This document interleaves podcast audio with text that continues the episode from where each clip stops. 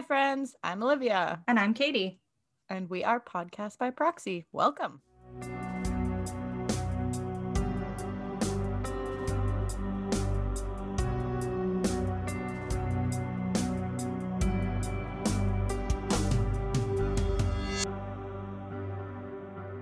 We're live. Hi. We are. Hello. Ah, How's it going? good, good. Good. Busy, good, tired. There's barely any daylight out anymore. Oh, I know. And we both work at home during the day, so it's oof. Really got to open those blinds for the, the three hours that the light's available. I'm gonna need a sad lamp. Sad lamp. I want to get one of those Like like sad light. I want to get one of those lights that acts like the sun, like a What are sunrise. you talking about? Yeah, like a sunrise a lamp. Sad lamp. Oh, I didn't know it was called a sad lamp. Who else calls it that? Yeah, it's like a. It. That's literally what it's called. It's like an acronym for something to do with needing that. Oh, that makes sense. Something's We're not sure if Olivia's landlords are being broken into right now. Is there a burglary happening up there? They're moving their furniture around maybe for the holiday dinner. Maybe. hope. But it definitely sounded like someone dropped something from the ceiling a minute ago. a hole just comes very through heavy. my through my ceiling. Yeah, let's hope not. Please no. I don't actually think we have that much to cover before we get into what we're going to talk about. I can't think of much. No, I don't think so. Um Yeah. Okay. Remember a couple weeks ago we were talking about just how we feel like a lot of people are going missing in BC. And, Yes. and we're like, is it us? Do we just notice it because we're here?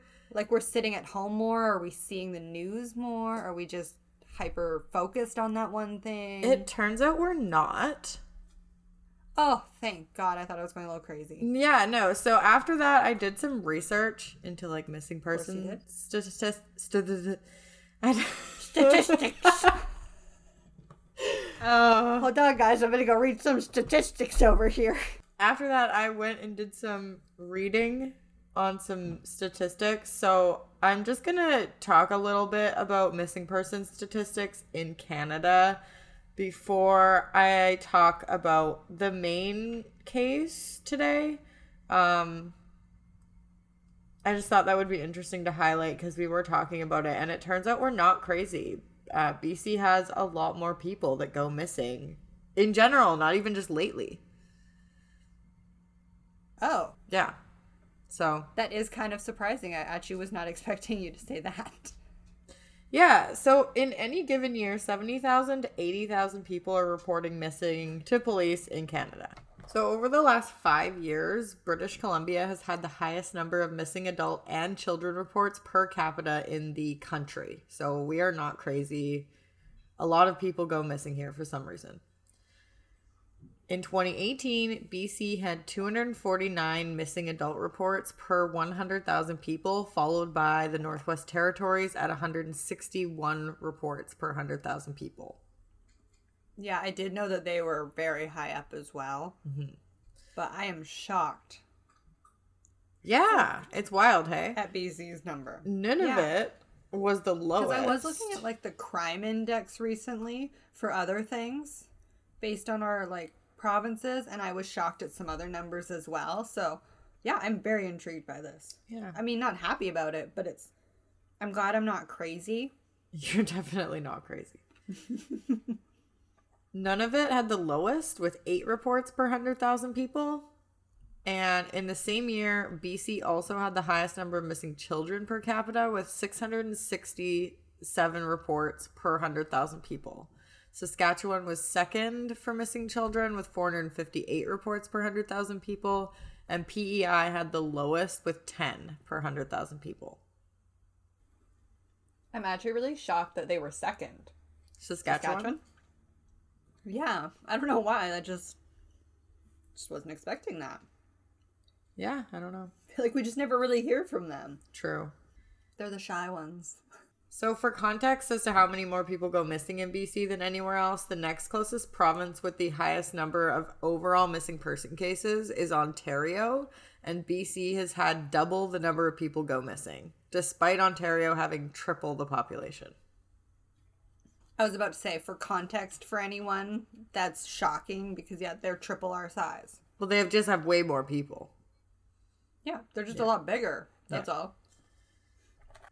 There's no clear consensus as to why people go missing at way higher rates than any other province in BC. BC RCMP communications officer for the Island District, Chris Manseau, says that he believes the province's topography could be a factor. There are lots of lakes, forests, mountains, ocean, kind of making it hard to know where to start. Like if somebody wanted to disappear, they could fairly easily. Well, do you remember, like, I don't even want to be rude and misquote how long ago, but do you remember when that dad named Ben went missing years ago and the police just didn't really know where to start looking, even? Mm-hmm. So they just started looking everywhere. He went missing in Duncan and was found in Chemainus. Yeah, that was a really crazy case. That was really sad. Devastating. people going missing or just like there being a lot of lakes and forests and things to do in BC basically became a growing problem in 2020 because BC search and rescue organizations noted a 25% increase in calls at 1,959 search and rescue calls, with the average annual previously being around 1,500. Yeah, we had a bunch of unexperienced hikers Yeah. going into places and terrain completely unprepared and then needing these pretty massive rescues in all contexts. Like they were helicopter search and rescue out for sometimes multiple days looking for one or two hikers when if people were putting a bit more time and energy into getting prepared and learning about where they were hiking and what was needed, we could save a lot of resources. Yeah, the pandemic pushed a lot more people to explore outside, and in a lot of cases, those people weren't always prepared. Yeah. Main thing that I'll say on that is just like don't rely on your cell phone. Your cell phone, especially when you get in areas that start to have like way lower service, your phone is searching way. Ho- Sorry, I just hit my mic. Your phone is searching way harder for service, and it loses power at a way faster rate. And like people think their phones are gonna last, and then you're stuck in the middle of nowhere and don't know what you're doing with no with no phone. So like, mm-hmm. just don't rely on your cell phone to get you out. And if your phone is going to die, change your voicemail to this is where I am. I got lost. I need help. So then when people do call your phone and it goes straight to voicemail, that's what they're going to hear and they're going to get you help as quick as possible. It's not going to be someone waiting to hear from you and calling you in missing. Yeah, I mean, or just text someone. I don't think you can change your voicemail anyway unless you have service. So, I don't think you could text someone if you don't have service. but it uses less battery than call like changing your voicemail. I feel like that's but just you a if it's waste like of nighttime and you're at like zero percent, put in your voicemail a landmark you're near and how to find you. I guess. Okay. British Columbia reported 12,400 adult missing person cases in 2020, more than 40% of the total 29,645 for the entire country.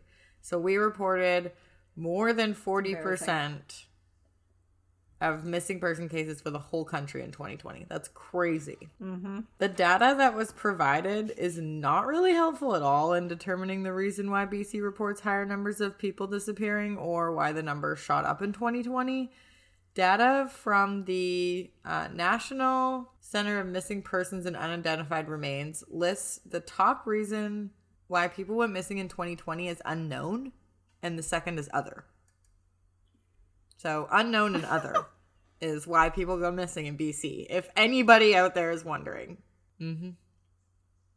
And there was no sub breakdown of what other might be. No, not on the fast fact Okay. sheet anyway.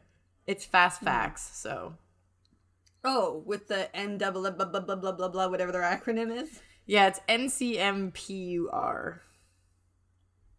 Fast facts with that. National Missing Children's and Persons and Unidentified Remains. Sorry, I got it wrong last time. No, they do amazing work, but that's a big ass acronym. It is, yes. In 2020, 61% of adults reported missing were removed within 24 hours, 89% removed within a week. So similar to 2018, they're, Mhm. those kind of numbers are straight across the board every year almost.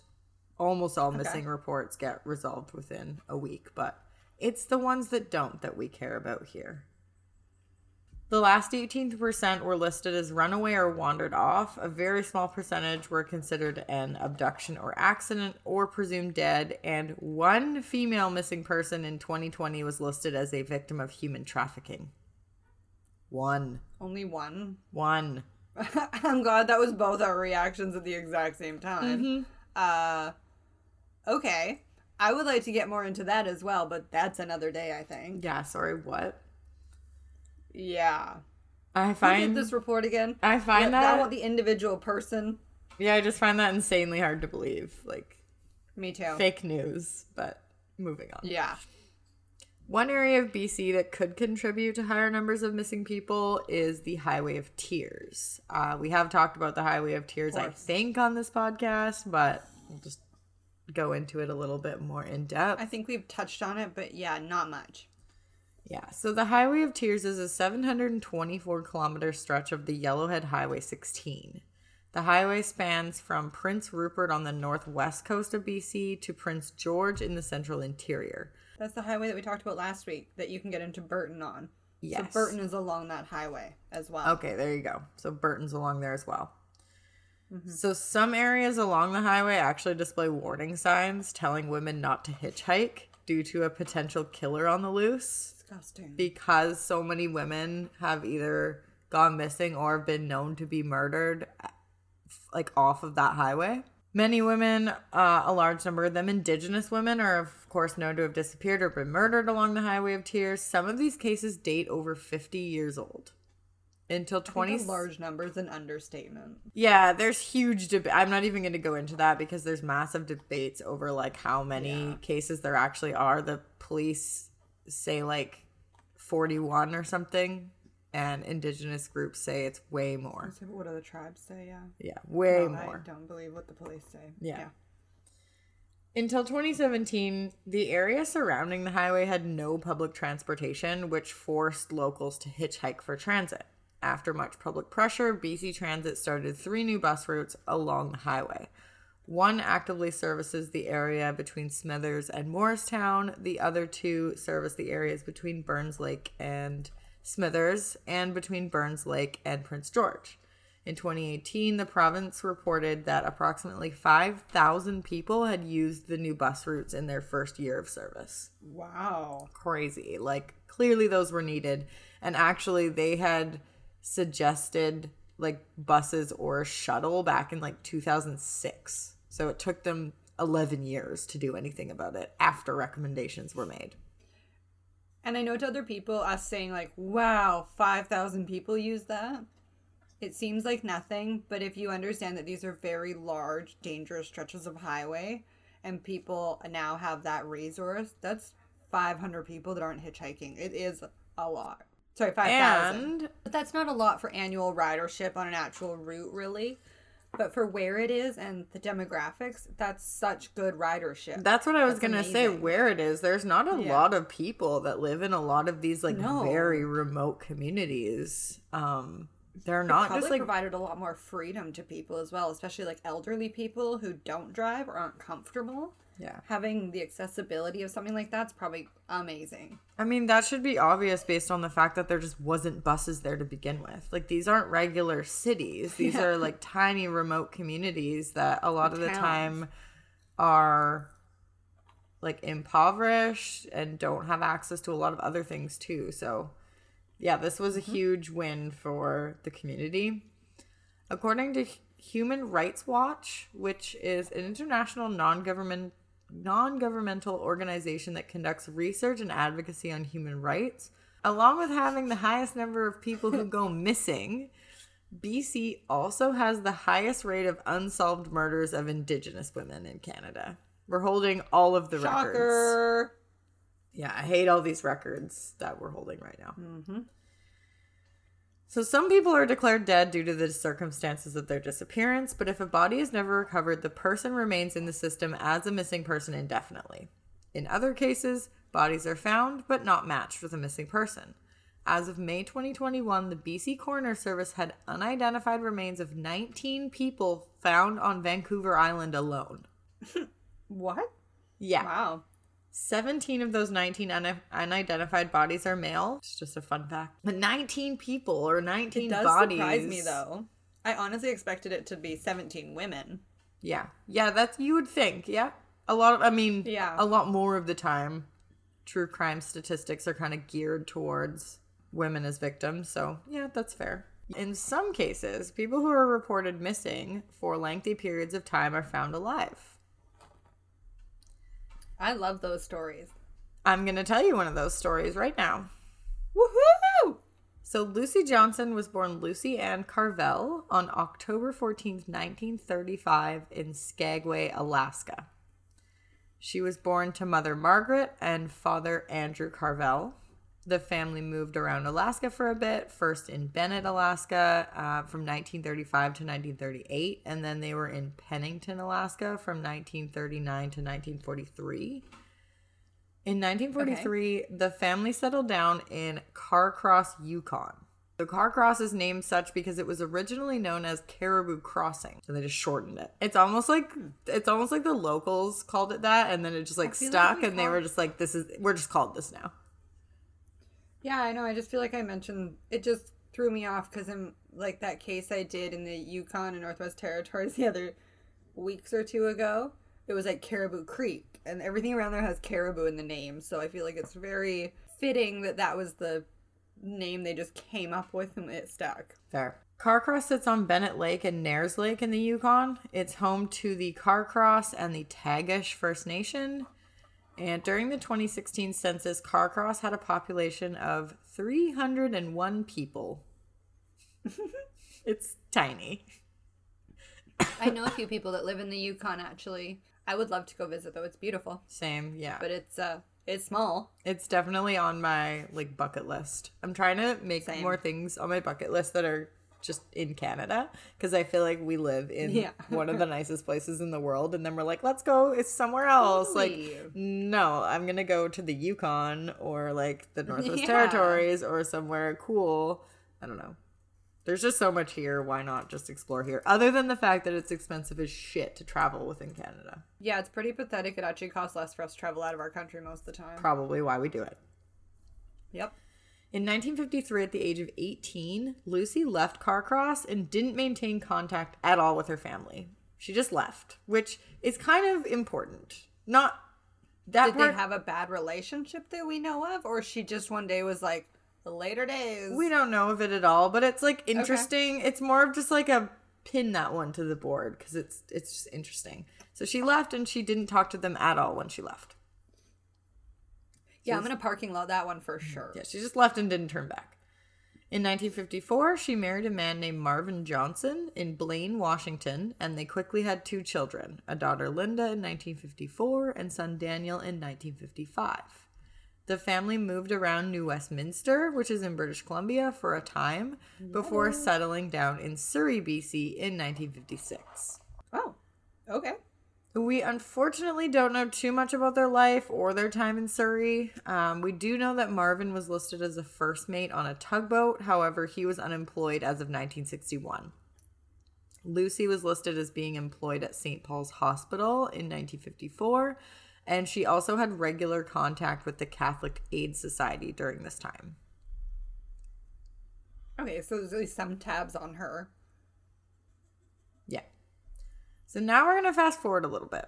as we do sometimes. On May 14th, 1965, Marvin reported his wife Lucy Johnson missing. When the police asked when Lucy had last been seen, Marvin admits that the last time anyone saw his wife was a neighbor in September of 1961, which was almost four years prior. Yeah, I got busy. I just forgot to call. Like, What? yeah. Hey, she's missing. Um, I have more questions now in the parking lot, but okay. Yeah. I'm sure they'll get answered, but like, what? Okay. Yeah, I'm curious to go on. Let's hear. Yeah. So the family God, I lived. wish we had this 911 call. Yeah. The family lived in the uh, the 10300 block of 145A Street in Surrey, and The neighbor had reportedly seen Lucy walking across the street in September of 1961 and leaving the house. And just that that was it. That was the last time. So because Does she remember what she was wearing? I don't uh, there's really limited reporting on this case. Uh but so no, we don't know. Based on the time alone, I would have assumed the information was limited, so you're already doing great. So because of the amount of time that it took to report Lucy missing, the police immediately suspect that foul play might be involved and that Marvin may potentially have something to do with it. I mean, again, who doesn't report their wife missing for four years? And then it's just like, hey, so she's yeah. um, I can't find Foul my wife. is a fair assessment. like what? Still can't get over it. That would be like me calling the pound and being like, I lost my dog. When? Seven months ago. Literally, they'd be like, like- what? Um. Uh, what? Yeah. So the police treat the case as a homicide investigation pretty early on. Um, it was also really well known in the neighborhood that Lucy was missing and that Marvin just wasn't reporting it. It was like everybody in the neighborhood was just like Marv, on edge waiting for like they didn't know why he didn't want to report it. They just knew that he wasn't, but everybody knew that she was missing. Like it was not a secret. If you see something, say something, Yeah, people. This whole neighborhood did not. if you all knew she was missing, you're just as bad. Yeah. So yeah, I actually don't know if there was something that happened that prompted him to finally come forward. Like I don't know. I am I imagine something must have gone on to make you be like, "Hey, maybe he wanted to get remarried and he had to like report her missing to have her declared dead so that he could re- I don't know, but like because I he does remarry. So I'm, I'm just trying to think of a reason Uh, why yeah. after 4 years you well, would be that like crossed my mind too. Yeah. Or maybe someone's like, "Okay, man, if you don't do it, I'm going to," and he's like, "Okay, fine." Maybe, maybe, maybe. Marvin was questioned by police, of course, and maintained that he knew nothing about where Lucy might be. Neighbors had also reported to police seeing Marvin in the backyard digging for a septic tank. So in 1965, the police did a Marv, this is not looking good. yeah. In 1965, the police do a whole investigation of the family property in Surrey, but they never found anything relating to Lucy's disappearance. I'm sorry, what year was this? 1965. The so the same, yeah. There was no ground penetrating radar back then. No, they literally just excavated the whole thing, but they didn't find anything. And they continued to investigate Marvin, but they never had any evidence to charge him with a crime. Like it was, there was nothing, so they couldn't. yeah, like, oh, he got a new septic tank. That's not a crime. No. The police take DNA samples from both Linda and Daniel, and they would periodically test them against any unidentified bodies, but they never got any matches.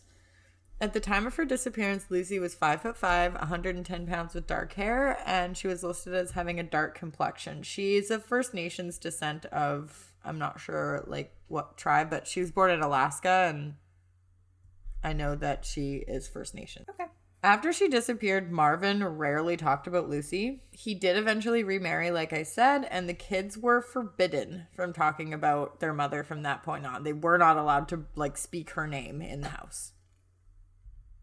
Okay. Hi, friends. If you like what you hear and you want to get even more content from us, we're officially live on Patreon. Patreon is a subscription service where you can get early access to our regular episodes, get bonus episodes, live Q&A sessions, and more. Visit the link in this episode description to learn more and sign up. You can also follow us on Instagram, Facebook, Twitter, and TikTok at Podcast by Proxy. Katie and I are so appreciative of every single one of you for being here with us. If you want to support us even more, don't forget to hit the follow button wherever you're listening and leave us a rating and review on Apple Podcasts. Growing the show means we will be able to invest more time into bringing you more stories like the one you're hearing today.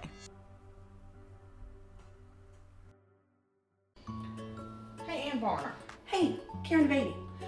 We need a promo. Oh, what's a promo?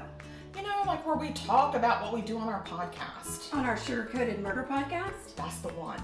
Like how we love to bake and talk about murder? Two of our favorite things. Yes! Yes, that's what we need to talk about. There you go. I think we've talked about it. Is that our promo? It could be our promo. I think that's a great promo. I do too. And we don't have enough time to drop the F bomb and say sorry, Mama. True that. Perfect. There's our promo. Promo done. Y'all find us on all your favorite listening apps. Stay sweet, And don't murder. because if you kill people, We will talk about you. Bye now. Daughter Linda recalls that all she had left of her mother was three photographs and a few fragmented memories. Um, Linda acknowledges that her father liked to drink and did have a temper, but she says that she didn't remember any violent episodes and that she never experienced physical abuse of her own with her father. Charges were considered against Marvin, like I said, but again, there's just no evidence. Yeah, I he looks bad, Yeah. but he's not done anything. yeah, I mean, there's just nothing tying him to it. And he's maintaining his innocence throughout all of this. I had a spoiler to this one, so I'm not too stressed about it. So that's kind of why I'm like, what? We're gonna Carry on. I'm in. Yeah, we're gonna flash forward to 2013 now. Wow, we're on flash forward a lot. We're on a flash. forward. Nothing really happens. I mean, he- Marvin dies. She's just the- not there. She's just not there. Nothing. It kind of just goes cold. But as we know, missing person cases always technically stay open. So we're in 2013. 2013, Lucy's case was considered one of the long, one of the RCMP's longest, coldest, Longest, coldest cases. longest, coldest cases. yeah. So the RCMP decided to try and renew public interest in the case by featuring it on their Missing of the Month series. This runs on July 2nd, 2013. Lucy's daughter Linda, who's now an adult with her own family and life, sees the RCMP segment about her mother's case and decides she's going to try and get some answers, but like on her own. So Linda now goes by Linda Evans. She's a former nursing attendant, and at the time of this, um, she was raising a 16-year-old grandson who had special needs in Surrey. She was only seven or eight years old when her mother went missing, and she never knew more about it than she went missing. And again, her dad just forbade them to talk about it or ask about it. Linda. So after seeing this missing person of the month segment, she decided to go through some of her family's old things, and she found her parents' marriage certificate. This allowed her to learn that her mother had lived in Carcross, Yukon. Discovering this, Linda decided to take out a personal ad in the Yukon News that included Lucy's name, right, birth date, um, and where she was born, the name of her grandparents, Margaret and Andrew Carvel, and a photo that she had had of her young mother. Linda mm-hmm. also included her email address in the girl. ad for contact. Yes. The ad read, I am looking for my relatives. My grandparents' names are Margaret and Andrew Carvel. My mother's name is Lucy Ann Carvel. She was born October 14th, 1935, in Skagway. So a few weeks go by, and then on July 13th, 2013, a woman named Rhonda is at her job where she worked as an office manager for the Whitehorse Star. She receives a phone call from her brother Howard, and Howard tells her that he saw a woman's ad in the paper and wanted to make sure that what he was seeing was right. He tells Rhonda that a woman in the newspaper was looking for her mother, who had the same name as their mother. Yeah. oh my god. Yeah. So she's Sleuthing and. Oh, sleuth away, girl. Oh my god. Yeah. So after she speaks with her brother, Rhonda hangs up the phone and she checks the ad. Sure enough, it's her mom. Definitely her mom. Could you imagine just like the goose pimples you'd have at that moment? Being like, I have another sibling. Right? Like what and she said so she admitted that like at first when she saw it, she assumed she must have been given up for adoption. Because that's where mm-hmm. everybody's head would go. Like she's looking for her birth Yeah, of mom. course. Yeah. She had no idea that the RCMP was involved or that her mo- mother was actually considered a missing person. She picks up the phone and calls 77 year old Lucy to tell her that she saw a missing persons ad for her in the paper. And Lucy's response was, I'm not missing. I'm here. I was never hiding. So she's just She just started a new life, she just pieced out. doing her thing, and just I'm not missing. I'm just not Correct. wanting to be found. Yeah, she's like, Okay. I was literally never hiding. I, I, mean, I, just feel left. you, girl. I get that feeling some days. So Well, and think about it. We're at a time when you didn't. There was no cell phones. Yeah, she just didn't want to stay in contact in mm-hmm. that life. She Yeah. wanted to just up and leave, and that's what she did. And with minimal contact back then, if you didn't want to be found, it was pretty easy not to be. Yeah. So after confirming that the woman in the ad was indeed her mother and that Linda was actually her biological half sister, Rhonda sends Linda an email that she never thought she would get. She confirms that her mother is alive. On July 16th, 2013, after speaking with Linda, Rhonda calls the police to say that the woman in their missing persons segment was her mom. Police get in touch with Linda and begin to connect the dots. Um, and then Lucy went into a local police detachment to identify herself and confirmed that after 52 years, they had solved one of the longest missing persons investigations in Surrey RCMP history. What the fuck, lady? Yeah. You got some splaining to do. The investigator who had been most recently working this file for like years got a call about the news that Lucy had been found on his second to last day working the unit. He was jazzed. That's not fate. I don't know what is. right. Crazy. This case is a wild ride.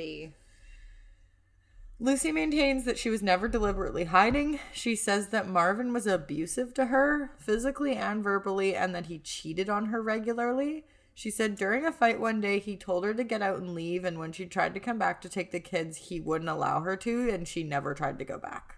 Wow. Yeah. Linda was understandably like shocked, confused, excited, and pretty much all of the other emotions that you would feel upon hearing this news. You know what I mean? Like she's like, I don't know, am I supposed to be mad or sad or happy or what? Yeah, I don't think I would know how to feel in that moment either. No. So July 18th, 2013, she made a No. news statement in which she said, quote, I have a lot of questions and they're all wise. Fair.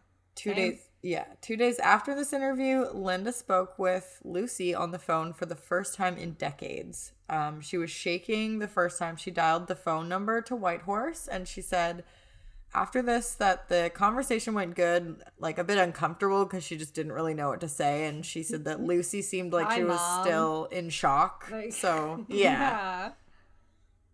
Also, Uh, this woman is also in her 70s now. This is a lot to process as well. I could only imagine how overwhelming it is for her. Exactly. At the end of the conversation, Linda said basically that she was just happy that her mom wanted her to be part of her life. Because you got to think about it like your mom leaves you for over 50 years. You don't even know if she's going to be like happy to hear from you. Yeah, you might think, "What? You're just messing up my life now. Yeah. It's been so many years. What are you doing?" Yeah. Yeah. September 2013, Linda flew to Whitehorse to meet Lucy and the rest of her new family. Um, Lucy actually paid for this trip for her to come visit, and Linda later claimed that Lucy recognized her right away because she looked so much like herself and Rhonda. She basically just fit in right in right away, and she like recognized her immediately. Mhm. Linda stated that parts of this first visit were unpleasant. Obviously, the biggest question was why. And on top of having to catch up after 52 years and discuss some like pretty hard topics, Linda also had to break the news to Lucy that Daniel had drowned in his early 20s, like that he wasn't there anymore. Lucy recanted Really sad. I know.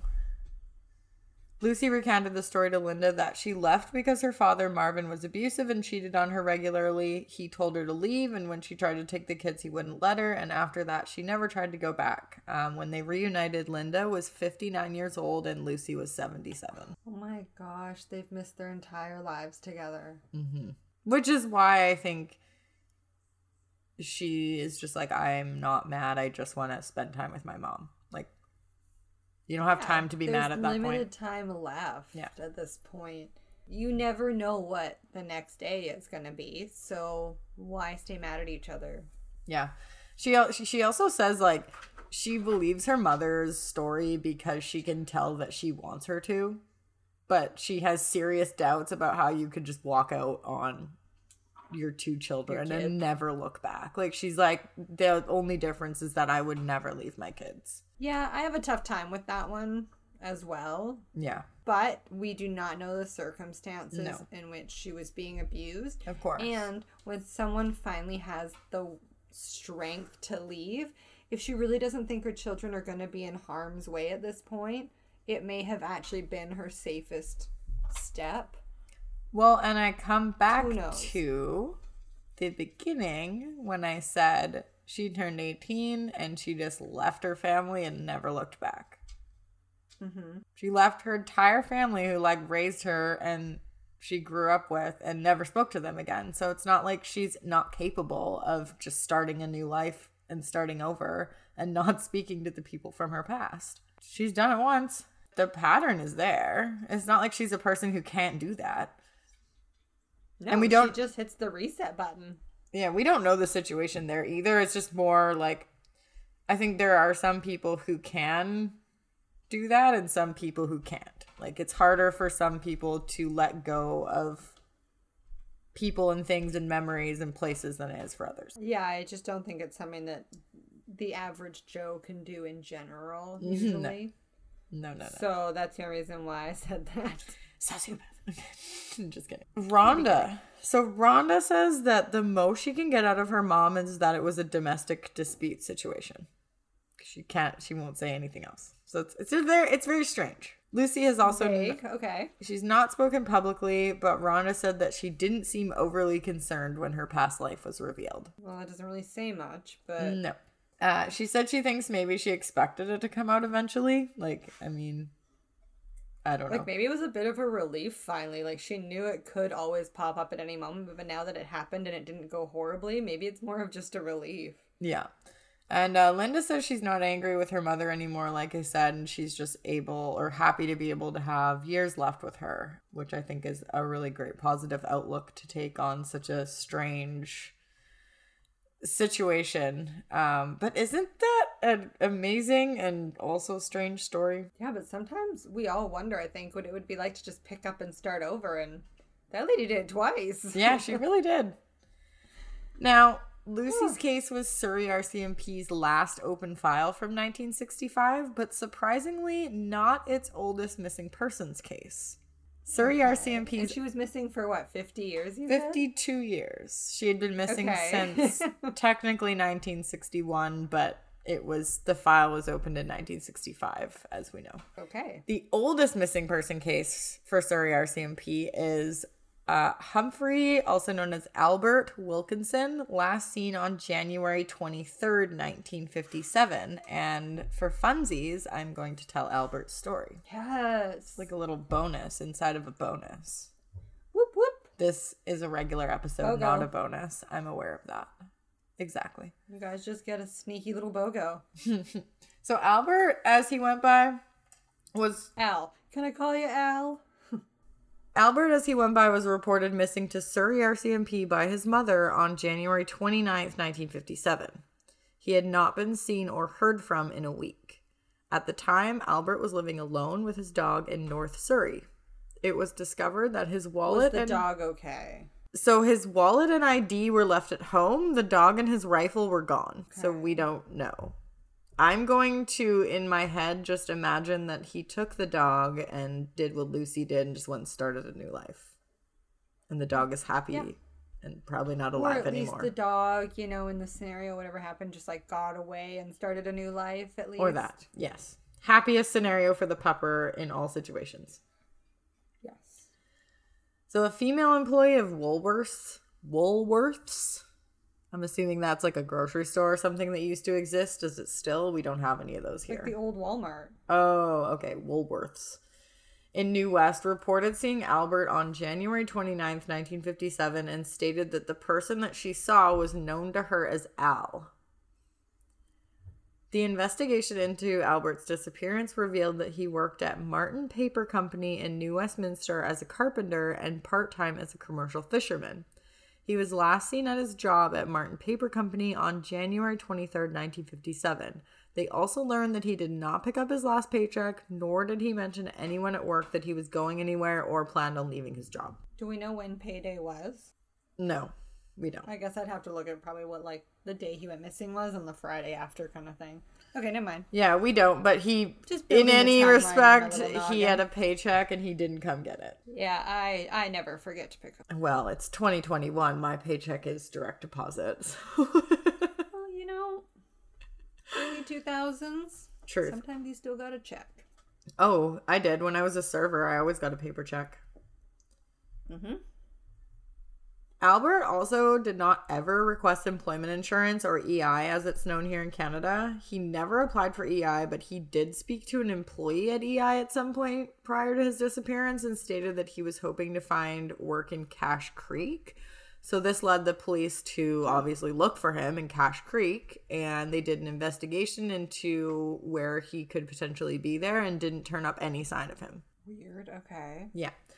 It was known that Albert had a pretty strong desire to travel the world and that he thought he could do so by joining the military, but they looked into this lead as well and they found that Albert had not joined the military, not under his regular name, anyways. Yeah, I don't think he would enroll in a different name anyway. It's not like he has a criminal record or he's trying to hide it. So it seems so.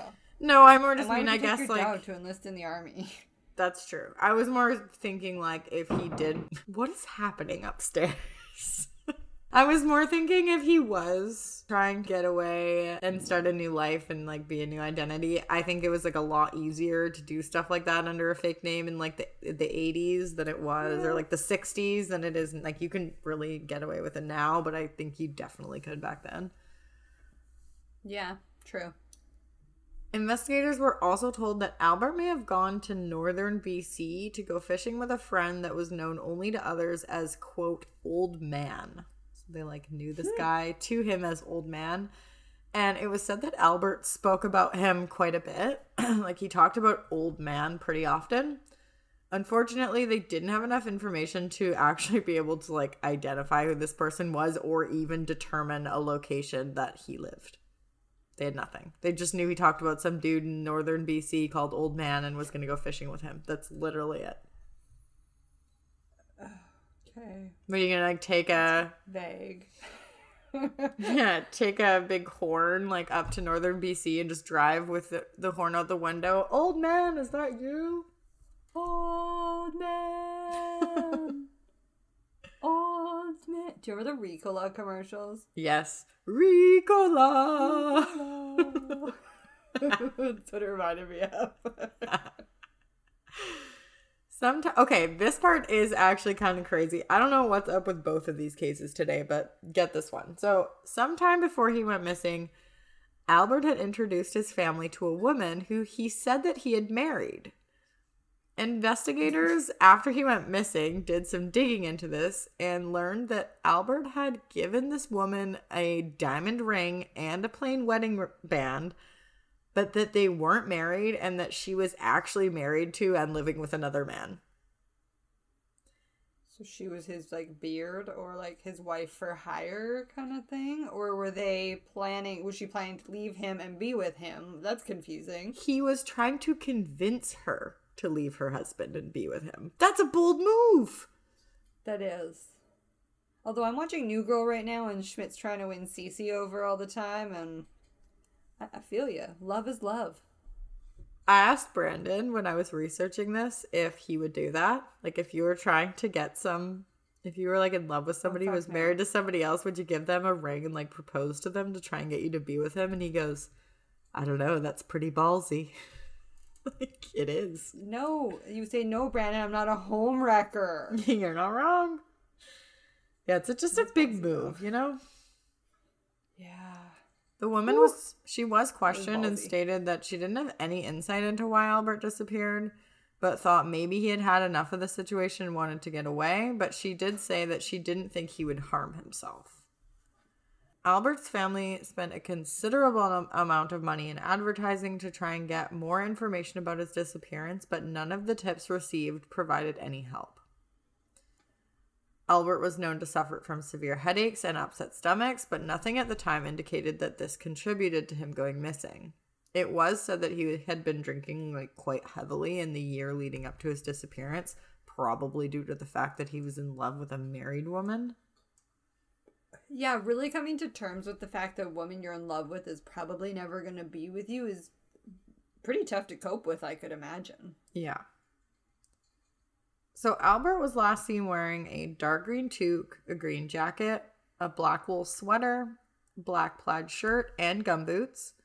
At the time of his disappearance, he was 30 years old, five foot six, 140 pounds, and said to um, have a medium build, brown hair with sideburns, and he has blue gray eyes. He liked to dress in expensive clothes, and he was an avid cartoonist. Albert has not attempted to contact any family members since his disappearance. Yeah, I thought that was cool when I saw he was an avid cartoonist. That's really unique. Yeah, it's a really neat. I wish I was artsy. I wish I could draw. I can't draw worth. I wish I could draw and sing. Those are two skills that I think would be really amazing to have. Same, and I'm like the worst at both of those. Same. I can barely color inside the lines in our coloring book. We're working on it. Baby steps. Albert's missing persons file is the longest ever open with the Surrey RCMP. If you have any information about what might have happened to Albert, you are encouraged to call Surrey RCMP non emergency line at 604 599 0502. And that is all I have for you guys today. It's kind of uh more like a I weird, loved it though. kind of a stranger episode like for two me. little episodes. Yeah, just kind of like once I found out that this that Lucy's case wasn't the longest opened at 52 years, I was like, what? Like, wait, wait. Which hold one up. is the longest though? And then I went down that rabbit hole and um, I have more questions now. I have more Like, questions than answers. But I loved it. I think it's really interesting, and it is shocking to. I act- I just wasn't expecting also the longest missing person to be a man again. I just right, had these preconceived notions that the vast majority of X that went missing for X reason were going to be women. yeah, I don't know why. I know. Yeah, it's uh it's crazy. I think I mean we're going to be going into the new year next week is our final episode before 2022, goodness. which is crazy. It's also basically our one year. One year's the next day, but we're just going to celebrate It's it It's our anniversary. when we put the episode out on Tuesday. It's crazy. So thank you if you've been here since the beginning. Thank you if you just joined today. Thank you. Thank you either way. Yeah, we Um, appreciate it. We can't thank you all enough. Yeah, it's been amazing. Uh, another little tidbit, a little update. Uh, I know. You hear that, people? She's got some more tidbits. Well, last week I briefly spoke about um, Jamie Coots, The boxer incident. Yeah. who, yes, who was brutally attacked in Mexico by the man who Yeah, claims we he's a talking about her professional boxer, heartbreaker. So since then, he has actually been charged with two counts of attempted femicide one for the obviously attack on her friend, and one for the attack on her. As well, Jamie has actually been able to fly back to Canada. Oh, she WestJet. did get home. Yeah, so I guess WestJet actually, um, because she was in such bad shape and the pilot like didn't even want to fly, but there was something to do with her eye. It's all in the it's all in the GoFundMe like description, but and so something to do with her eye and like she could lose her the eye and she just didn't want to be in Mexico. I don't want to have major surgery in Mexico either. I want to be at home. So I guess I she don't lose my eye. I don't want to lose my eye either. You know what I mean, though? Like God, at that tough. point, you're like so traumatized. You just want to be home with your family in the country that you're from. Hundred percent. So West, It took me 24 hours to get home from vacation recently, and that was stressful. I could not imagine having anything go actually wrong. yeah. So I guess the pilot like didn't want to take off because her condition was so bad, but he ended up getting permission to fly the whole way home at a lower altitude. So they like WestJet came through and like really accommodated her. Um, the other thing I wanted to say is that I spent literally all eight hours of my day today um, just listening to podcast episodes on Tamla Horsford. I am so obsessed with that case, and when you text me today, I just was so happy that we could talk about it because I have questions, I have concerns, I have theories. I I think that that could be a really, really, really interesting episode to do together because I think we both have actually a lot of thoughts on that. And I mean, I had already heard the case. I had like re-listened to yeah. episodes. I just went on like a crazy deep dive today, and I'm right back to what the fuck. So stay tuned. I know it's not Canadian, but sometimes we cover American cases here on this podcast, and uh, Haven't done one honestly in months though. stay tuned for that in the new year because that is gonna happen for sure. You're gonna if you haven't heard it, you're gonna want to hear it. You're gonna be angry, upset. oh, you're gonna be pissed if you've been listening to us It's for this long. Then I know you're gonna be pissed. Yeah, because I got big feels about this. I And think know you do everyone too, does. Just by the way you were like, I went deep. I know. Like, let's put it this way, podcasters. if you're a podcaster and you've put out an episode on Tamla Horsford, I've heard it Yeah, same. today. That yeah, that's one of those cases that usually I'll listen to a case and I'm good for it. Like I'll listen to it again in months if someone else does an episode on it. But like others, I don't want to listen to the same case over and over. I can't Every once stop. in a while, there's that case that just fascinates you, and you want to see who has that next little bit of information that was missing. And Mm-hmm. Yeah. this is that case. And when it gets solved, because I truly believe it's solvable as long as the right people are looking at it with no bias, I will say. I think it's solvable and it just needs to get fucking solved. Yeah. Well, they reopened it, and I'm pretty sure it's still open. But True Crime and Cocktails put out an episode on that case today, and that's kind of what spurred me to go on the the rabbit hole. They did a really good job.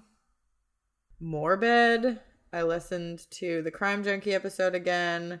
I listened to the True Crime and Cocktails episode. I listened to a couple smaller podcasts. Um, I- want to listen to them I all. just feel for her family and her husband and oh yeah.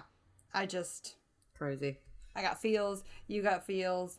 We're gonna get there. Well, join us on Patreon if you want to hear kind of more of these chit chatty parts, like the end of this, because we do some of that over there. And um, we are going to have a Patreon episode come out at the end of the month that will be kind of like a wrap up of the year. So that'll be fun. Patreon.com slash podcast by proxy, or you can get it right through the link in our bio. All right. Bye bye. Bye. I'll call you soon. Okay. Okay. Bye. Bye. Bye. How do I stop this shit? I'll stop it. okay.